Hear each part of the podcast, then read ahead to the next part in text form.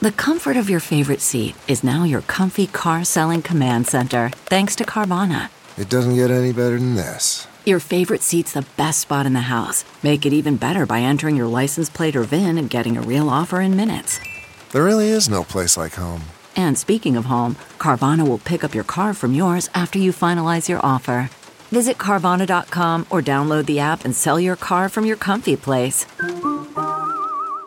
Good morning. I'm Margie Ellisor at Fox 2 with your St. Louis news, driven by Bomarito Automotive Group. Students and teachers in the Hazelwood, Ritenour, and Granite City districts will start classes online. Hazelwood says this will be for the first quarter until October. District leaders say they will continue to monitor conditions. They will determine when to move to hybrid in school learning.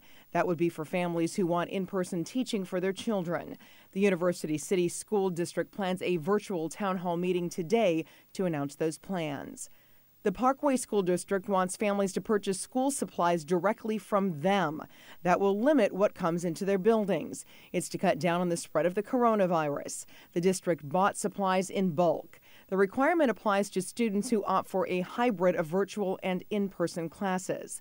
Students going fully virtual can also order supplies. Prices range from 28 to $33. From the Fox 2 Weather Department, storm chances roll in, spot storms early, then they redevelop this afternoon, especially south and east of St. Louis.